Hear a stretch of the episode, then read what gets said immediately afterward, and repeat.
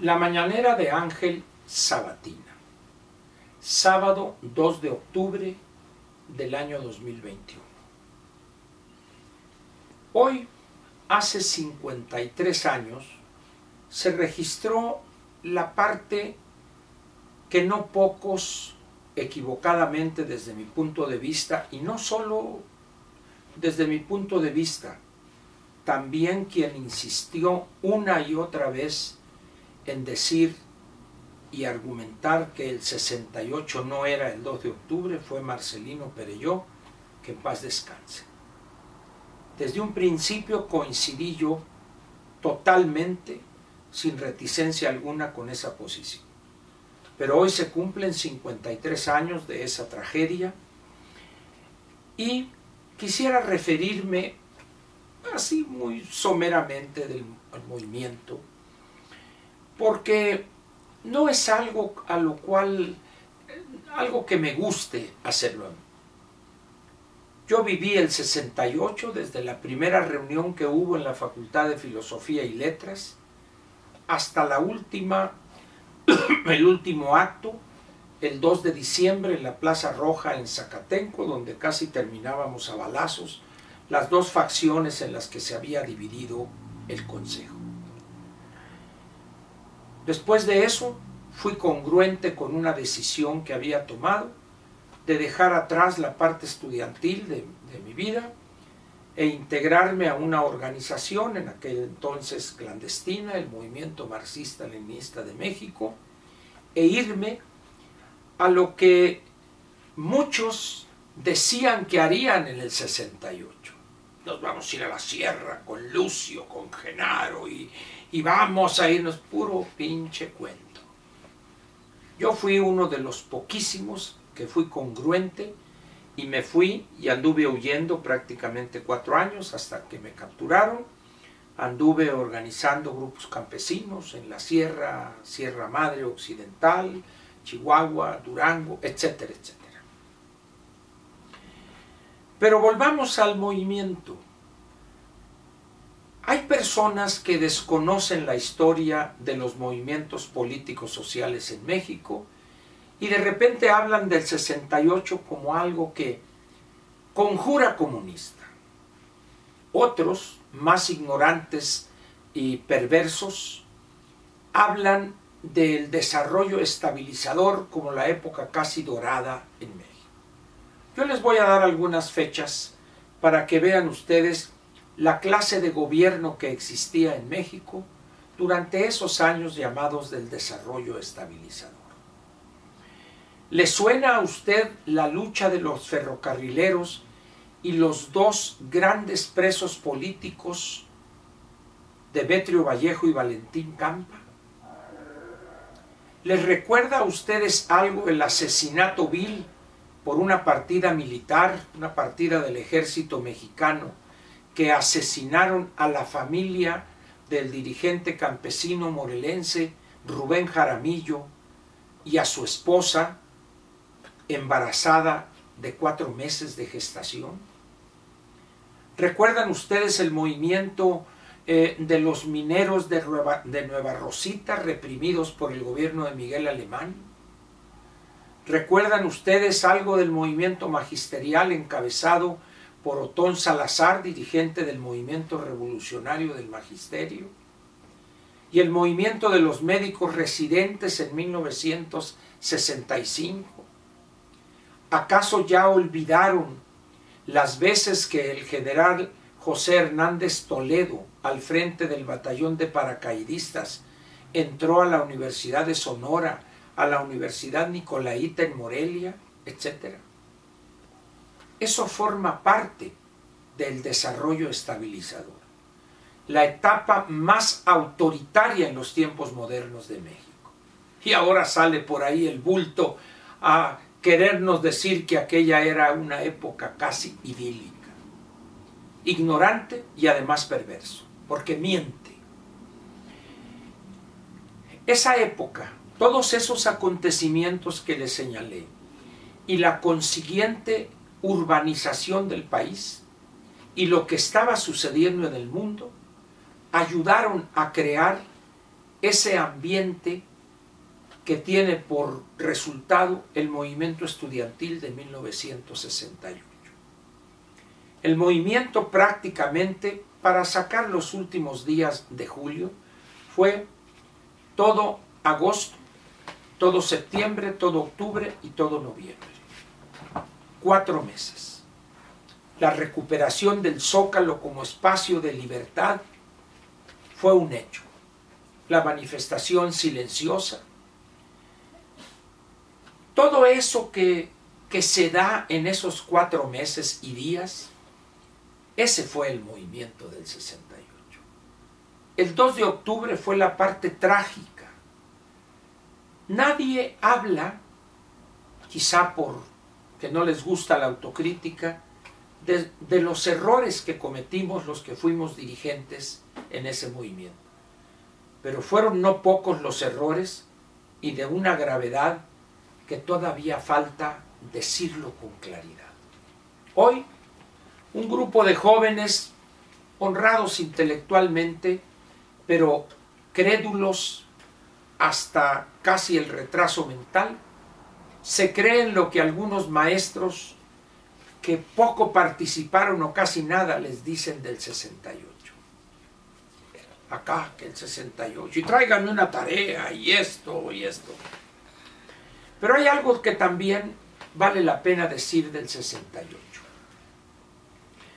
Después del 2 de octubre y luego los meses que siguieron, todo el mes de octubre y noviembre, y luego ese reflujo peligroso que se da en todos los movimientos y el regreso a clases a partir de enero, mediados de enero del 69, llevó a ese reflujo, a esa calma que duró 20 años. Durante 20 años, del 68 a 1988, prácticamente los estudiantes estuvieron dedicados a recuperar el tiempo perdido, si es que se le podría llamar así, a terminar sus estudios, etc. Y en esos años es donde se da la guerrilla, movimientos de asaltabancos, de secuestradores, eh, la liga, los lacandones, etcétera, el asesinato cobarde de don Eugenio Garzazada por parte de algunos integrantes, donde estaba incluso el hijo de la señora, eh, hermano de quien hoy es eh, presidente de la Comisión Nacional de Derechos Humanos, etc.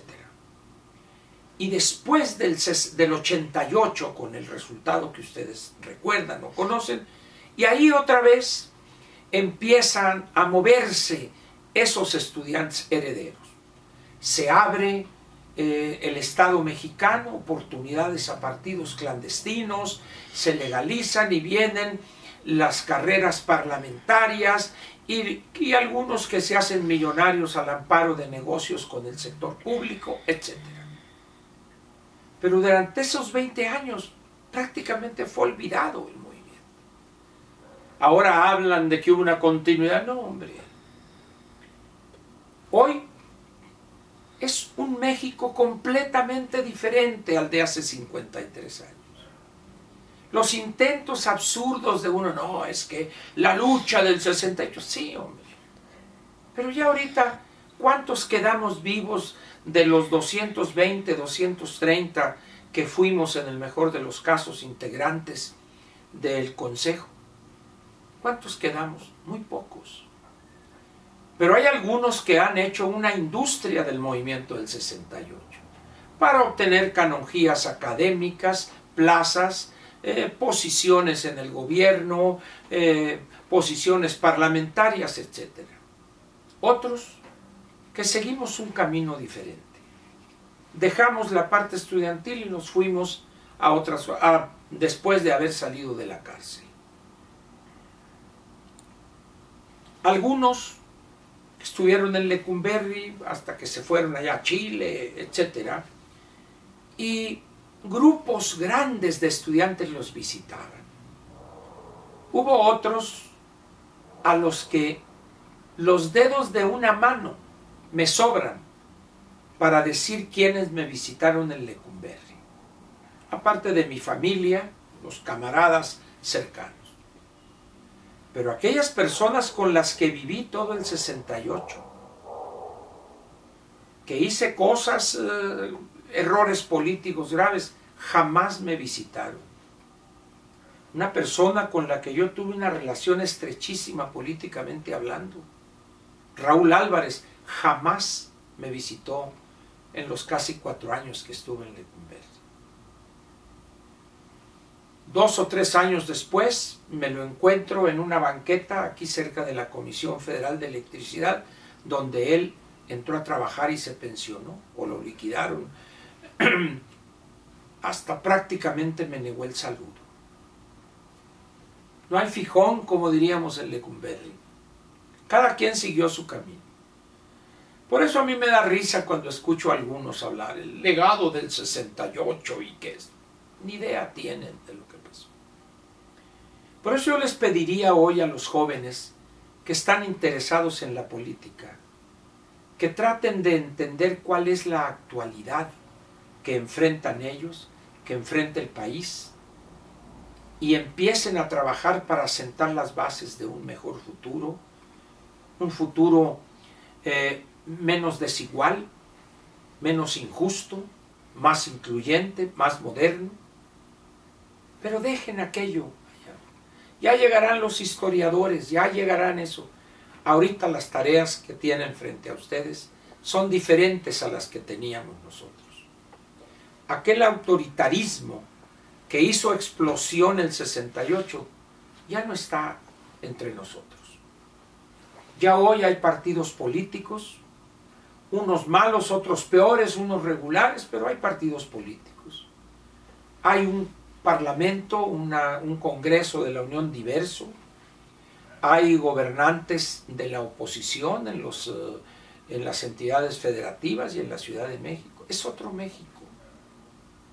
Un México que se abrió, abrió para bien el 87 y hoy el bulto que tenemos como presidente que se durmió en los años de Echeverría y despertó el 2018 quiere llevar a este país a aquellos años donde se dieron los acontecimientos que les señalé al principio de este comentario. No lo permite. La tarea a llevar a cabo está frente a ustedes. Nosotros ya vamos de salida. Nosotros ya cumplimos, bien o mal, que esto hicimos, que esto no hicimos, que aquí la regamos, acá acertamos. Eso ya es historia. Ustedes tienen la obligación de construir esa nueva etapa histórica de este sufrido país hoy. Háganlo. Dedíquenle un poco de tiempo a lo público. Esa vida un tanto hedonista eh, que ha hecho presa de cientos de miles de estudiantes debe al menos intentar ser modificada. Hay cosas, tareas históricas para ustedes que son muy diferentes a las que nosotros tuvimos que dar a querer y no hace más de 50 años. Al rato, ustedes podrán encontrar en este espacio, en mi canal de YouTube, seis cápsulas de 10-12 minutos cada una, que yo grabé hace tres años como un regalo para mis tres hijos, mis dos hijos varones de mi primer matrimonio y Elena, mi hija de mi segundo matrimonio, y para mi nieto. Como un regalo para decirles, esto hizo su padre y su abuelo en aquellos años. Se van a subir las ligas o van a subir para aquellos interesados una visión un poco diferente, heterodoxa, vamos a decir, que creo que podría interesarles. Gracias pues y a construir el futuro que ustedes van a vivir y lo van a vivir sus hijos y nietos. Quizá nosotros les fallamos, pero eso ya pasó. Construyan el futuro. Gracias.